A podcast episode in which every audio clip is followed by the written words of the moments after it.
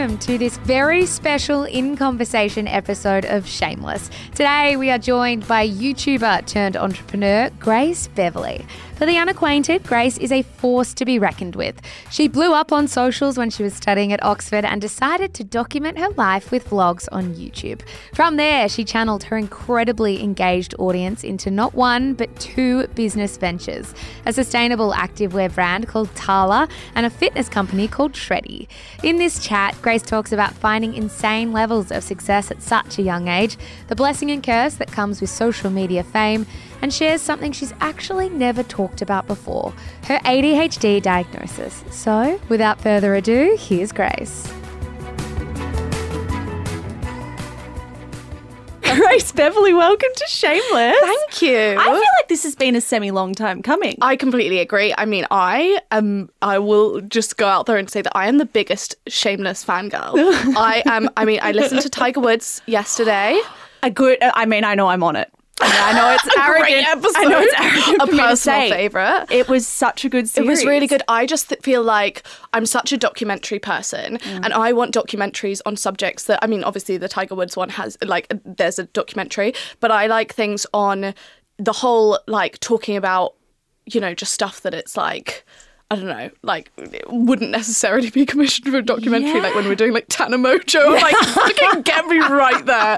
Me and my university days, like watching back to back on YouTube, like what is the drama? um, so yeah, I mean, I'm completely obsessed. I love that as a YouTuber, you love the YouTube yeah, dramas. I feel like it's one of those ones where that was the era that I watched YouTube. Like I watch it sometimes, but like that that was like you know when it's like your that's your evening TV. yeah. So in that era, like the James Charles era, like the Tana Mongeau, like all of that. My childhood. I, yeah. Or my teenager years, rather. Yeah, sure, I felt like a child, but it really wasn't childhood. I was probably like 21, obsessed with the James Yeah, me, Charles I was, I was. era. Yeah. Talk me through getting into YouTube. Talk me through your childhood. Were you the kind of kid to like document everything? I don't think like it's so funny because I, I mean, I definitely was seen as like the non-creative one in my family. It was just very like she's like not the arty one. Like I don't know what the fuck's that. That's on the page. What, is it like like you were the dud whoa. yeah, literally like they're like oh don't get that girl a crayon. Um, but I was I don't think it was so much that I was like creative or artsy in any way. I really really fell into it. Like I can't state enough. When I started YouTube, I didn't even watch YouTube. So mm. I only started YouTube because I was posting on Instagram from like a year before, and it was like a secret account. It didn't have my name on it. I didn't post my face until I had like 10,000 followers, I think it was.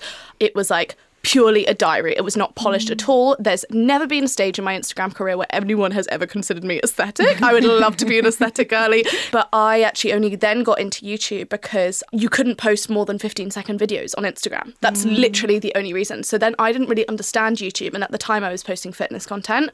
So, and by fitness content, this was not from a position of authority at this point. This was from a position of I don't know what's going on. So I'm hoping someone else might also not know what's going on with me. I tried to get into the gym so many times, like just very classic. From my point of view, it was very classic, like insecure teenage girl. Like I used to be really sporty, did competitive sports, kind of fell out of it and just fell into diet culture, just pretty enthusiastically, like as a lot So of people of did. did, yeah, yeah. just like I've you know never had any. I didn't have like an eating disorder or anything, but you know tried like every single thing Yeah, under the probably sun. like not an eating disorder, but too fanatical about it for it to be hundred percent. just like very, balanced. very considered, very meticulous, about what you're meticulous about. Yeah. But always different things. It was never like meticulous about like being generally like ordered. That's not me at all. I feel like I maybe give too much of a kind of put together persona online in terms of the way that like I'm very chaotic. yeah. So I had started posting fitness content, was posting videos of when I was working out. So, you know, would put up a video of a leg day I would I'd done or whatever it might be, and you could only do 15 seconds. So I went onto YouTube not to post anything else, but to post longer versions of what I was already posting. Yeah. And I didn't really understand it, so I'd literally like pick up the camera and be like, "Hi guys, I'm going to the gym." And then you'd see my feet like walking to the gym, and then I'd be like, "Hi guys, I'm at the gym," and then I'd show the workout with like music overlay, and then it'd be like, "Thanks, guys, bye." That would be it. so I don't know how I we miss got those here. days on YouTube. Like, it so amateur. Yeah. Yeah. But in like a really relatable way where everyone just loved watching it. I just don't know why anyone would watch it. Like they were, they were. To be fair, they were only like four minutes long. So when people started watching, I mean, I don't think those took off. I'll be honest. yeah, yeah, I don't what was think it that, was took off? What was it that kind it of definitely wasn't that. Can you take me to a day? Take me to a day or a moment where you're like, wow, this is becoming a thing. Like people are starting to want to watch me Mm. and comment and engage and actually want more content from my life. I would probably say that actually the content that really started taking off rather than fitness content was very much the university content. And I feel like what I can probably attribute to most of the success I had on YouTube was the fact that for three years after the point that I started taking off, I did the exact same thing. It was very much I was then sat in a, the a the same room, like a room smaller than this, mm-hmm. writing essays every day for like three years. I would definitely say like the Oxford thing would have a huge pull to people online. Like I knew, like if you look back at my thumbnails then and my titles, like I milked the fuck out of the fact that I was like, Well, I was to say, I think people are fascinated about you going to Oxford because people would put you into a box, right? Mm, I feel like right. people might have seen you on social media and you're beautiful.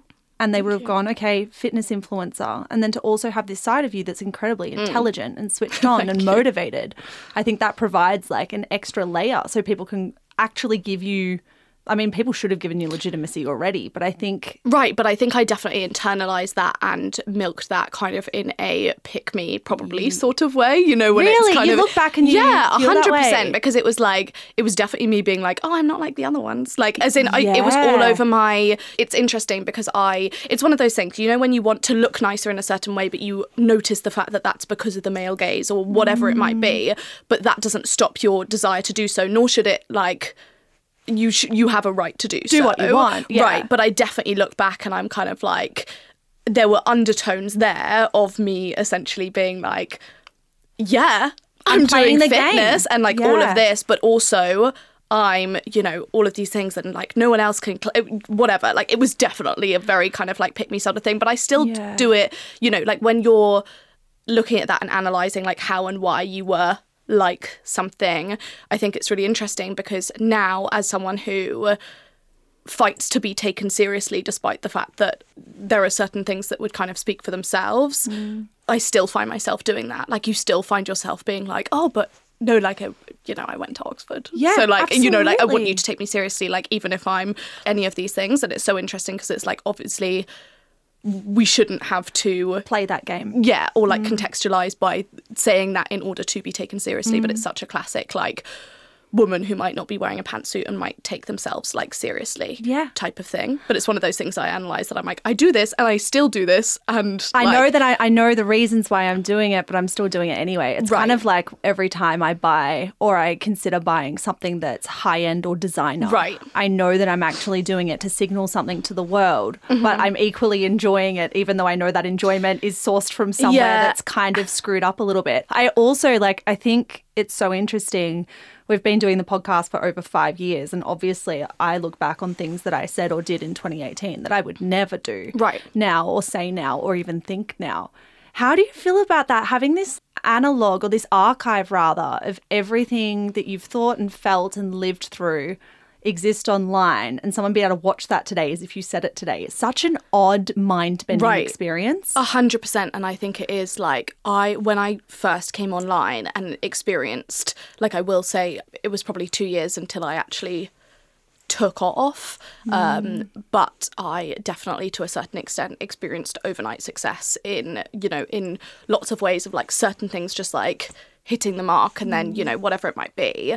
And i was at that point like i have mixed views on whether you should give a 19 20 year old that much power, influence, eyes, like all of those different mm. things that I definitely thought I was mature enough to kind of be able to process. And I look at people online now, it's so funny because I only, I think I, I only downloaded TikTok last year for the first time, right? And I remember going through it and I remember noticing how many of the people who like feeling really old and like looking at it, and I'm not old at all, and like looking at it and kind of just being like, I hope those people are going to be okay. I know what types of feelings they're going to get like over the next few years.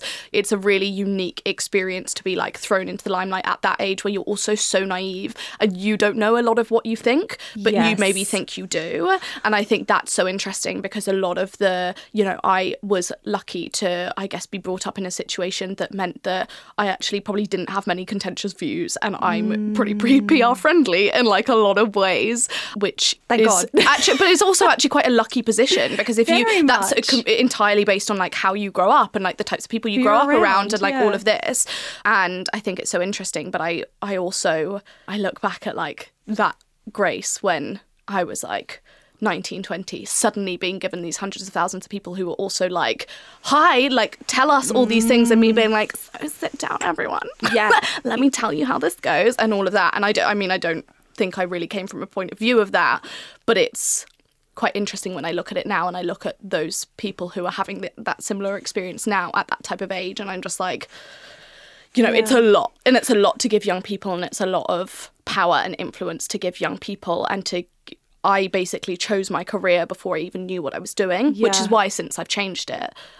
But that was a lucky situation to even be in and i know lots of people who haven't managed to do that and that's really tough. Yeah, I think it's almost like the Dunning Kruger effect, right? Like that psychological principle that the less you know about the world, the more you actually think you know. And when your eyes are opened and you learn more, you actually realize how little you know and you go the mm-hmm. opposite way.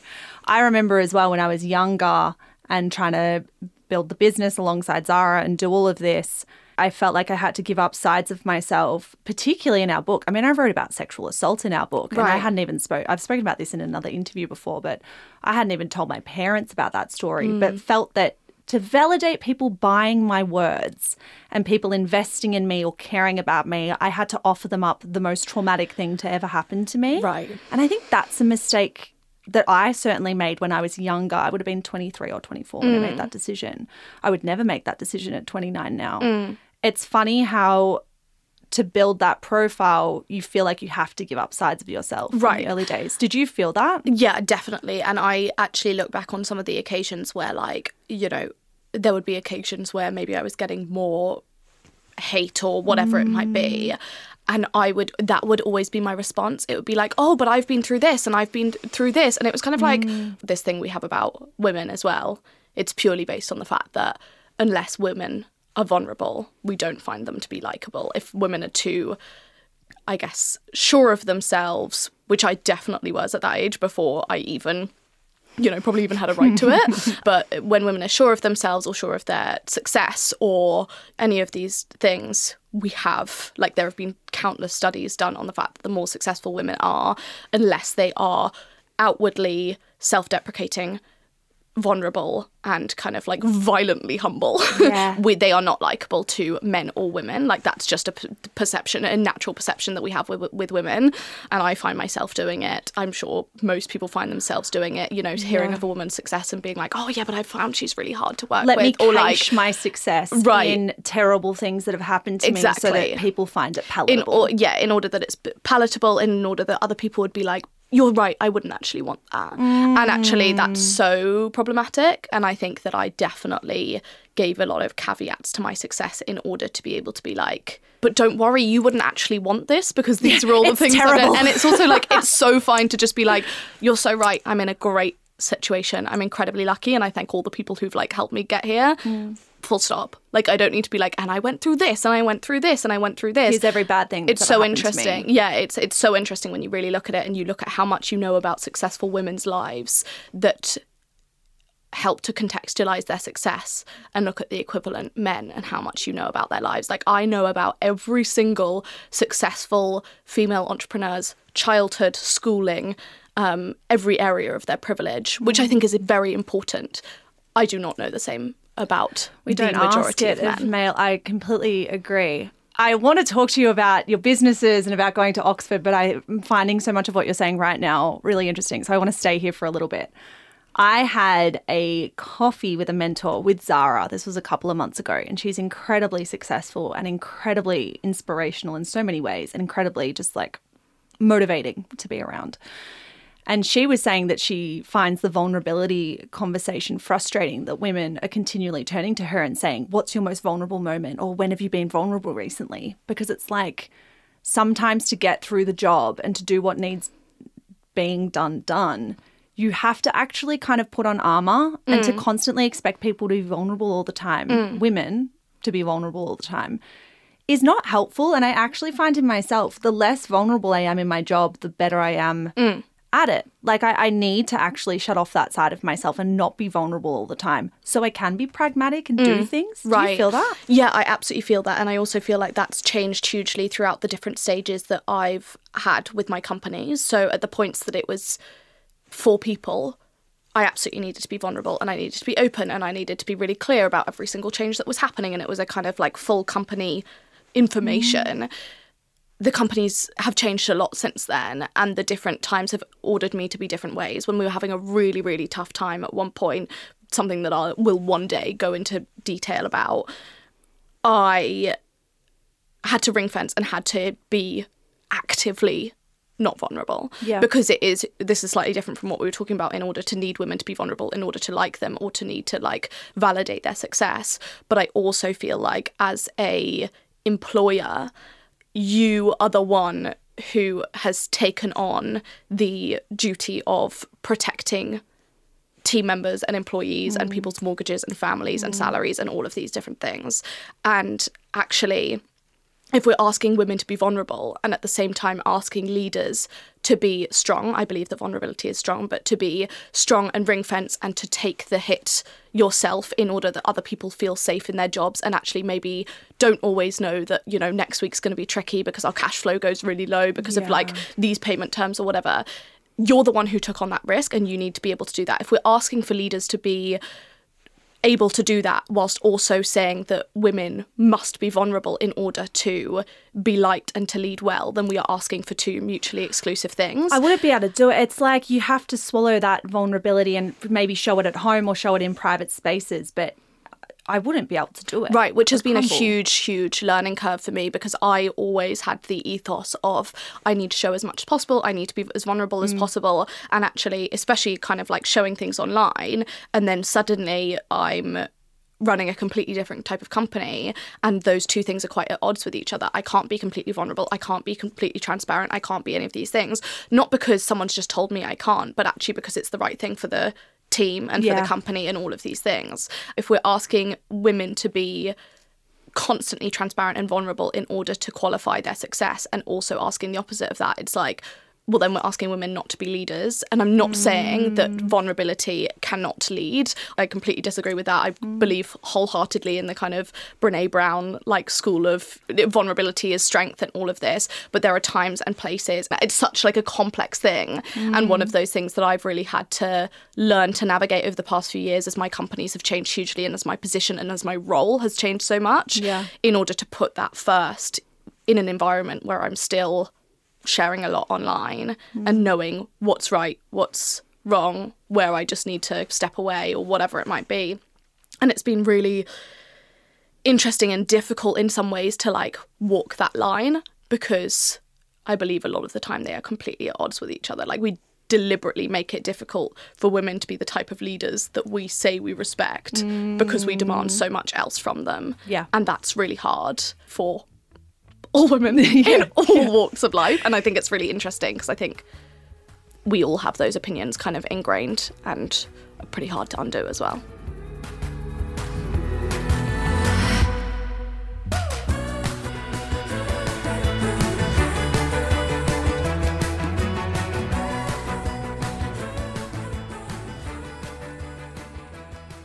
I want to talk to you about the journey you went on from university to where you are now. How many employees do you have currently? So at Tala, there's about 35, I believe. So that's Tala.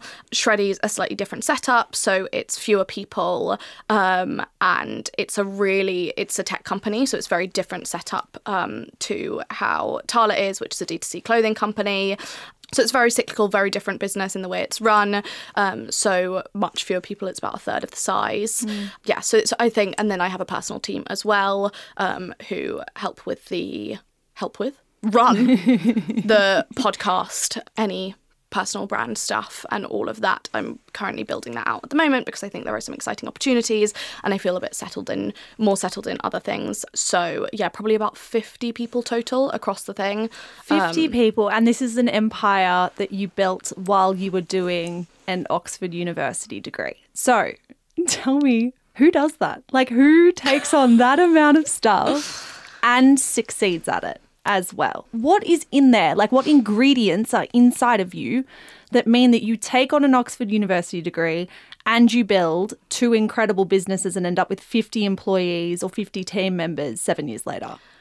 I think there's a few different ingredients in here.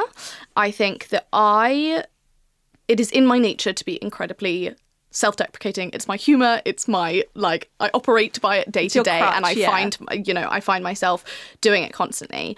It's important to say that I'm a very very tenacious person, and I'm very competitive with myself, not with other people.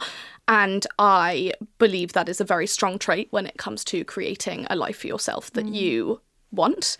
It requires no incentivization, and I am the type of person to throw so much shit at the wall and see what sticks and then replicate that. And I think it's really easy to look at what it looks like now, what, four years out of university, and kind of the whole journey.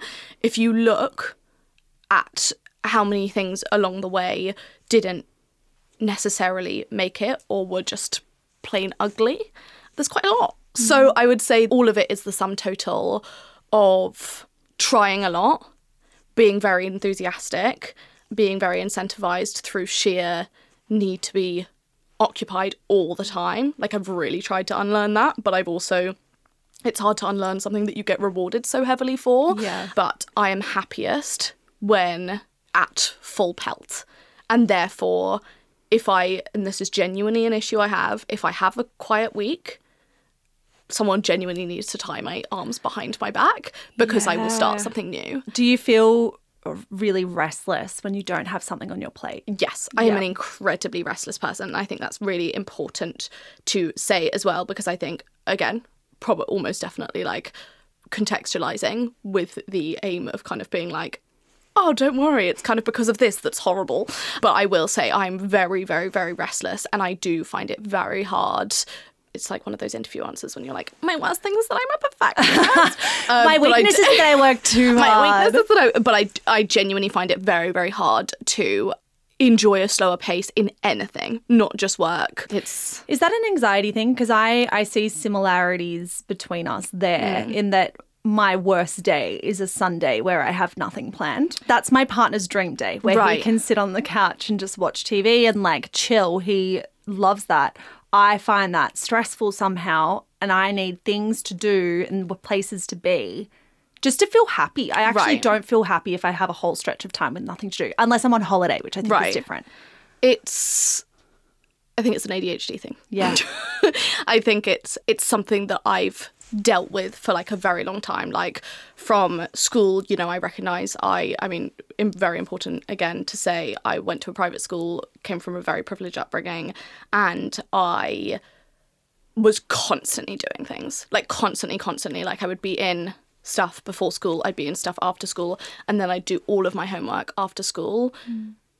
purely because i'm very You're very busy. restless as a person. Yeah. and for what reason we have no idea i've had so many different kind of assumptions based on it through different levels like i remember at school i would do so much but i would constantly be told like you are a lunatic Mm. like please like not in terms of like you're doing too much but as like a like concentrate please please just like i like please Mm. Settle. just, Just settle. like as in i must have been an absolute nightmare but yeah there's been lots of different kind of you know i've had many people say many different things which resultantly like in the end le- led to an adhd diagnosis like way after lots of these things had been explored. Like everything from bipolar to like a lot of Really? it just because it's like when you go 100 miles per hour you're obviously going to crash. So the result of all of those things and i it's just like a inherent restlessness mm. that i've managed to wrangle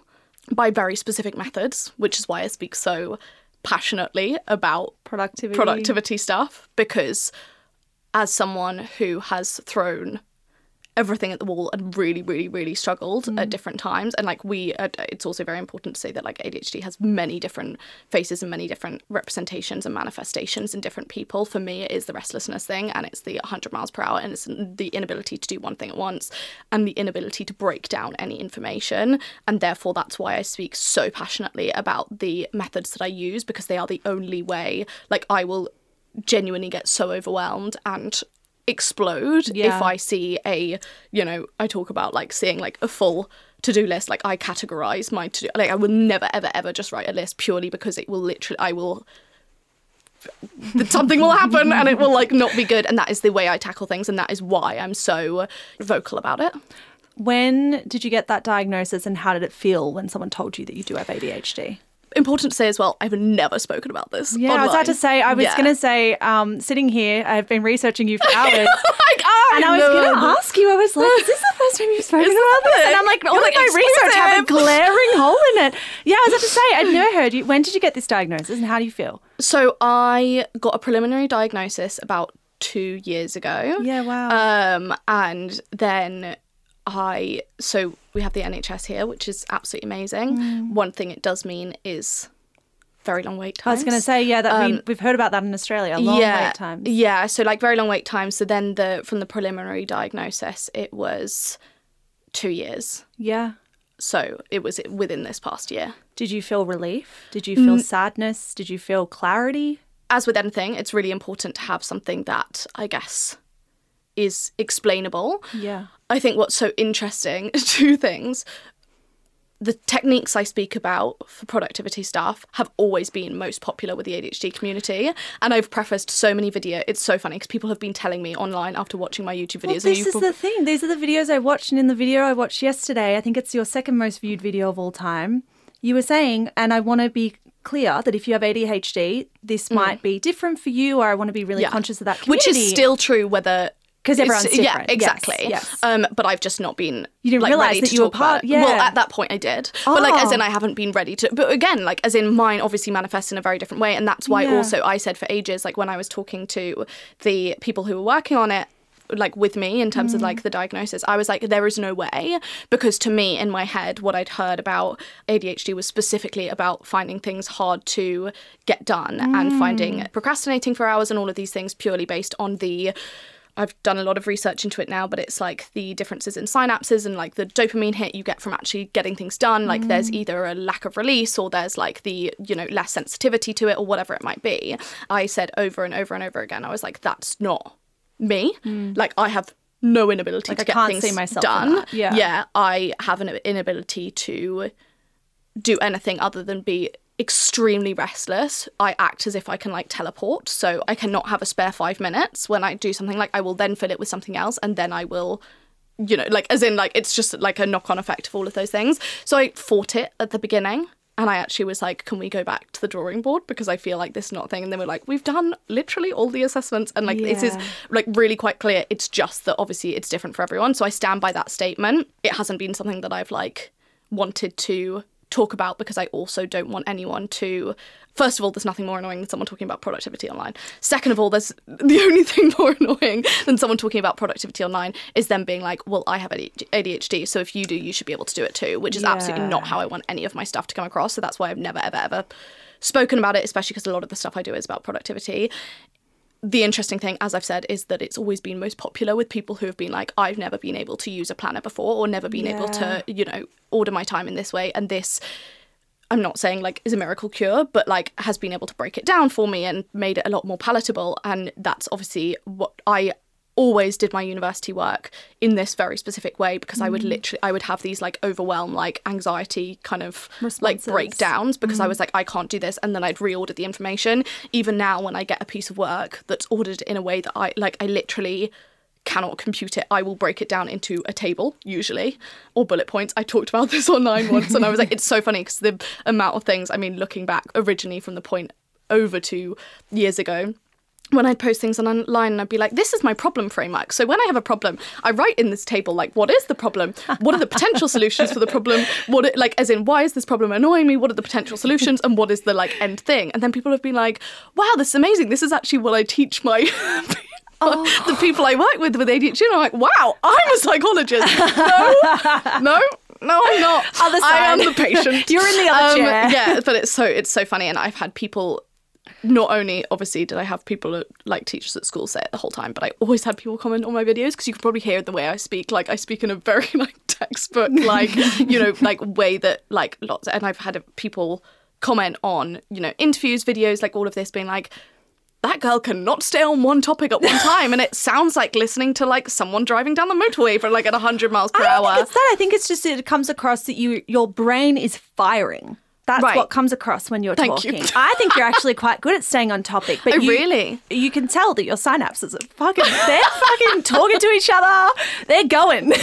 but it's so funny because I've had like quite a few comments and I've had quite a few DMs separately as well. Like over the years, I used to get it when I posted more on YouTube. I obviously don't post much on there at all um, anymore, but I used to get it all the time. Like people DMing, being like, "Hey, I don't want this to come across the wrong way." me and like you obviously, like, but that's the thing is that it's obviously, and I don't know nearly enough to talk about it, but I actually kind of let it slip when I did this interview with. There's an account called ADHD Love on TikTok and they talk about you know the the woman in the relationship has quite bad ADHD and she talks about like the different things and it's very different from my manifestation of it. But the way we were talking about it in the episode I was like well I see it as like this this and this. And then I was like oh my god this is going to come across as horrible from anyone being like what does this girl know? Um but it's so interesting like how different it is and that's also like I think it's so important to say over and over and over like it is clearly different for everyone. There's also two different types. There's like high score very highly in one and like pretty mid in the other. Mm. And it's answered a lot of things for me that I thought were lots of different things, but I also it also doesn't make sense to me in other ways. Were the people in your life surprised? Like, say, your mum, your dad, partner? Told I mean my partner knows. Hmm. But no one else. Until I mean, obviously, it kind of like has come out in conversation today, but it, and it's one of those things where it's like I'm not guarding it for any specific reason. It's more it's taken me some time to consider and know whether it's even useful to talk about to people. And I think part of that is probably I'm not in a position that I guess my it's probably like my perception of mm. it as a thing, and I yeah It's good to sit with it. and there's like this huge thing of like people over self-diagnosing and like all of these different things and i've so not want like it's been quite a sensitive topic for me that i mm. haven't wanted to put myself in a position where you feel like could- you're contributing to that culture. Maybe. yeah contributing to that or i guess i mean i didn't self-diagnose but like i'm still processing so it's one of those things where it hasn't necessarily been something that i've been ready to talk about or wanted to talk about or even found it helpful to other people to talk about.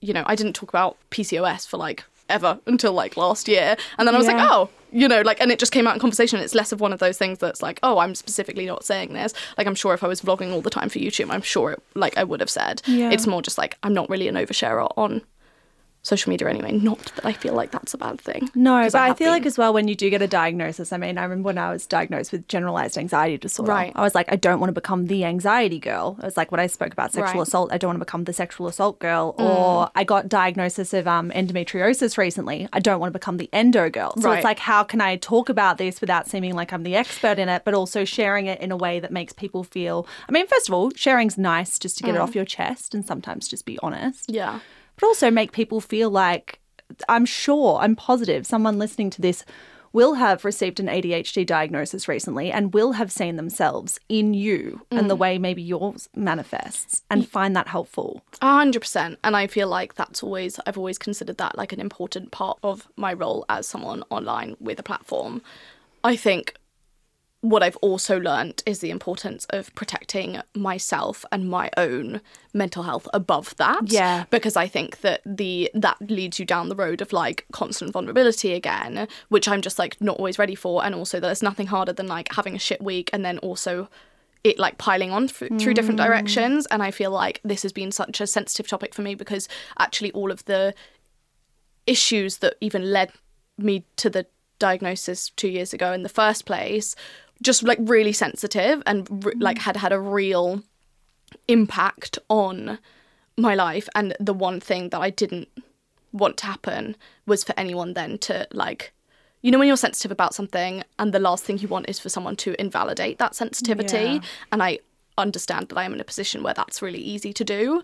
And I have no doubt that that will be done and that is fine. I am generally able to deal with things. But you know, when something's like, it's like like going through a breakup or something. Like the last thing you want to do is like have other people like pile on that in that time until you're You ready. need time to especially if it yeah, exactly. Especially if it's something that has been sensitive for you. Yeah, for So- sure. You've been in this career now where obviously people are watching on and you have a colossal following of millions of people. Are you at a place in your life where you genuinely don't care what people think, or do you still want people to like you?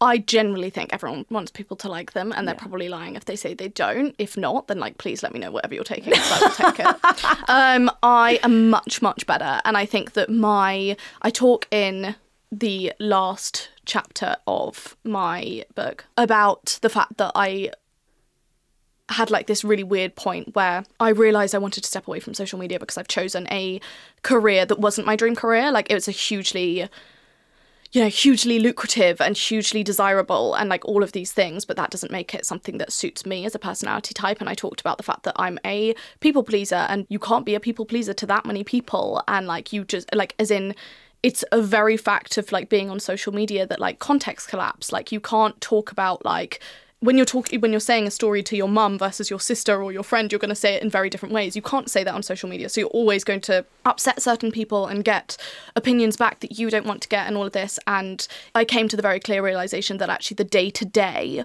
of social media as a job was not how i wanted to be spending my day to day i think that what i talked about at that point was the fact that i suddenly blew up on social media at a very vulnerable point for lots of young women anyway, turning into an adult, going to university, all of these things.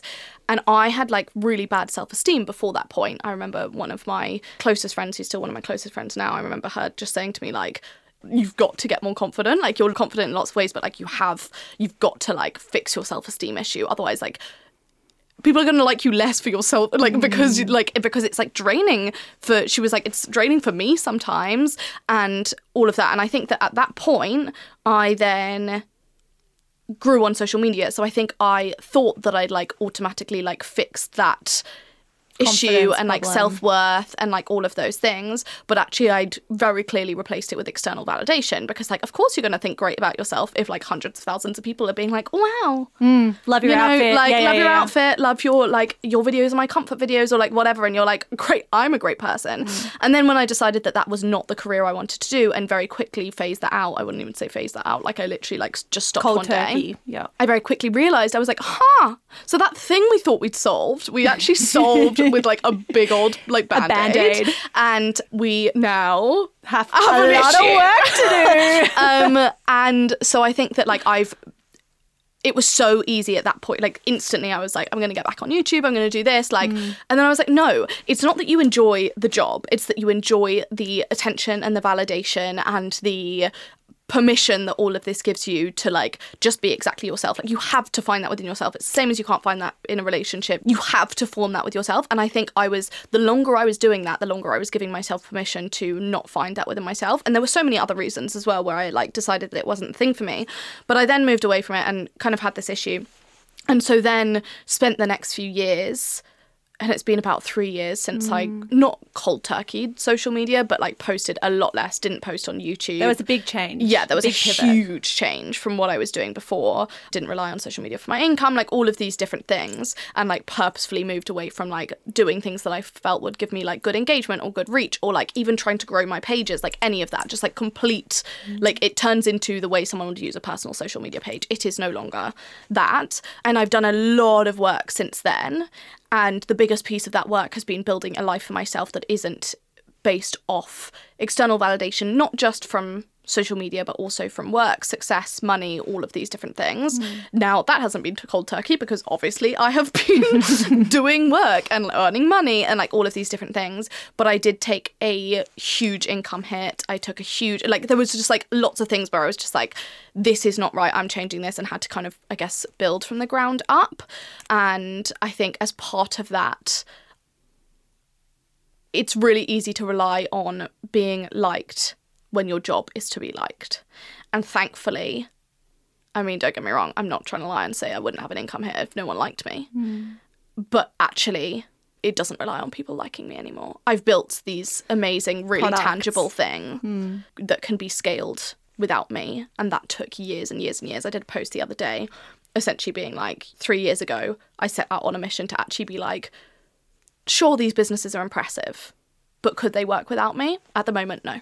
At the moment, the marketing spend I'm giving them could not be replaced by actual marketing spend, and therefore they are not scalable without me. Like, when do you leave that? Like, are you tied to that forever? Is mm. your entire future tied to the fact that you need to be liked and you need to all of these things? So, since then, I have changed everything, restructured everything, put a huge amount of money into that in order to be able to, I mean, literally like invested all of my savings in order to be able to turn it all around and put it in a position where I was like, if I decided one day that me as a person disappears from social media, definitely meant to be I as a person, but sure, um, then that would be fine. And that's helped my wanting to be liked thing a lot. And I know that's stupid as well because that's also based on like career and all of these things. But I guess what I'm trying to say is that my wanting to be liked grew so massively the more I was liked. And therefore, I just had to like chop the legs off that and then be like, okay, how do we rebuild this in a way that's both maintainable and enjoyable for me and, healthy. also yeah like I I built this career that lots of people were like wow career wow career. And I was like yeah but it stops the second I can't get out of bed or like the second I go on maternity leave or the mm. second people decide to stop liking me or like whatever it might be.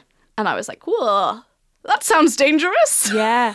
Yeah. You've you're someone who has achieved so so much. And one of those things that I have always looked up to is the fact that in 2022 you landed 8 million dollars Australian worth of yeah I'll take it in there Yeah, yeah, yeah. I was going to say I'm like sounds even better in AUD. yeah I'll, I'll start doing that now you landed $8 million worth of investment for your brand, Tala. You have built a following, which I know we've just spoken to, isn't everything to you, but of millions of people. You have curated a life for yourself that is so impressive. But what is it? What is the one thing that you're the most proud of? I think there's it's so interesting because like I instantly as soon as you say that I want to give you something that I'm proud of that's not to do with work and I have lots of things that I'm proud of not that's not That's to a do very, with work. because I think women are probably told it. Yeah. Like, say the thing that's like, well, I always I always thought because I would like share relationships online and then I'd be like, fuck, they're gonna know we've fucking broken up again. or like whatever it might be. And it's like, how can they see me as successful if I also like, you know, this like age old, like can't even hold down a man, like all of that stuff. And it's like, wait a second, like that's not something I even not care about, but like as in that's not, you know, that's not actually what I'm holding like dear in this moment. And that's mm. actually I'm a whatever, like early twenties, but like I don't want to hold down. how dare this early 20s woman not date around? like but you know you know that it's so instantly i was like i can't give off a wholly desirable life until i have i guess like a settled relationship and family and like home and all of these mm. things and i definitely internalized that and it's so it's the classic like rihanna interview question being like asking her about her relationships and like who's going to be next and then she's like you know says that thing about maybe I don't want a relationship or whatever it is. Really great paraphrase for me. Um, but it's like that type of thing where it's like, okay, who else who's like worth that much money when you go to their actual business launch? Are you being like to Elon Musk, like, so who's the lucky girlie? like, I know she's not on Elon Musk like network wise, but it is like that type of thing. I think there's lots of different things I'm really proud of. Some shared online, some not shared online. I am incredibly proud of that funding round. I will use this as I always do to talk about the dire situation in women's funding. Women worldwide receive 2.8% of venture capital funding. In the UK, receive 1% of venture capital funding. To give a translation to that, that means that 99% of the money goes to men, mm. which I think if it was happening in any other industry or in any other sphere, pay situation, whatever it might be, there'd probably be more conversation about. I think it's not widely known and not widely seen as an issue. But when we go from there, if men hire more men, men promote more men, men give better maternity pay and uh, no worse men give worse maternity pay and like situate and like fear putting women in positions where they are at childbearing age all of these things then the issue is far deeper than just starting new companies mm. despite the fact that women are shown to outperform men not that it's a competition but give us the money If it um, was, we'd be winning. but if it was, and if you did give us more money, we would be making you more money. But that's entirely based on the fact that people do more of what they know works, especially in any sort of crisis. And there's always a sort of crisis, whether whether it's a recession, like whatever it might be. So when I say I'm really proud of that, it sounds like I'm saying I'm really proud of that because, again, not like the other girls. Mm. Incorrect. Mm. Like, it is such a dire situation, and therefore I am proud of myself for beating the odds. However, if there is one thing that I can do with that that's actually effective, it is to improve the odds by making sure I'm investing in women, by making sure I'm being generous with my network, all of these different things, but also making sure to hound every single investor I talk to, To about out the how other they're women. yeah how they're making sure that they are improving those statistics, etc., etc. Also, if that's the statistic for white women, so you can imagine what the statistic is for women of color, black women. Like it is dire. I think that there's so much to be done there, and I will shout that from the rooftops. I'm sure everyone's heard. If they've heard me speak before, they're probably like, "Get some new tricks, girlie." um, Um, but that I am incredibly proud of that funding round. It was very much against the odds. It was right after COVID, where people were even worse in terms of the investment. It went down, and I'm incredibly proud of the way that I restructured and built the businesses in order not to rely on me because that was not easy. And at every single point, there were times where I was like, Is "Who wants gonna- to see me back on YouTube?" Yeah, yeah, yeah, yeah, yeah. like, is this actually going to fall a bitch is back. Yeah. No, but 100%. And as I said, I'll tell the full story one day, but it is wild. I am also incredibly proud of my move in the past few years to move away from relying on my self worth to come from both work and online validation, external validation in general. I think uh, when you are the type of person who is already very motivated and ambitious, you don't need extra help being like, you need to work harder so that you like yourself more. Mm. It's also, you don't need to pile that on from external sources. I already have that very much within myself, so I probably don't need extra there. But very proud of my move away from that generally and my move to create fulfillment in my life in areas other than my work. But I do think it's incredibly important to say, as I said, like I instantly wanted to give you an answer that was related to my personal life rather than my feminine, work. Yeah? Yeah, exactly. yeah, yeah, Soft, feminine, filled with babies. Yeah. Um, but I don't have any of those. Um, I'm proud of myself for that, but I also think very important to say that like I am very fulfilled by my work, and in a world where we're going to have to work a lot, it's a huge privilege to enjoy that. I don't enjoy every day. I will complain about it until the end of time, but I enjoy the type of life that I have built for myself and the type of work I have built for myself.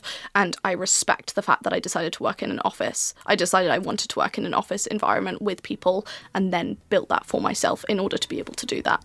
It wasn't easy at all. And I You really fucking respect killed myself it. for doing it. I think you fucking killed it. I have loved meeting you in person. I have loved picking your brain about everything. It is a marvelous brain, a brilliant brain, and I weird to say, I'm fucking proud of you. I think you're doing such a good job. Annabelle Thank next to me is also a huge fan and is nodding along. Thank you so much. Thanks.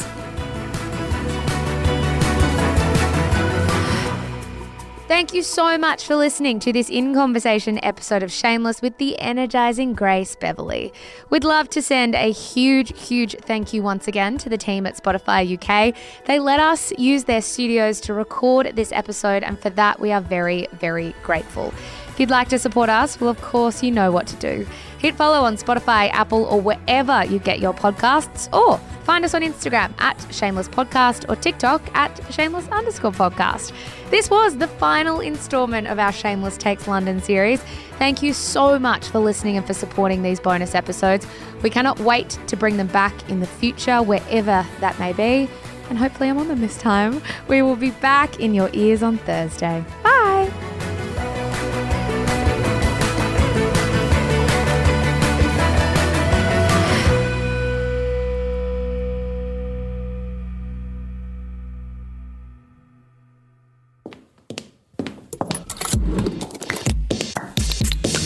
Shameless Media.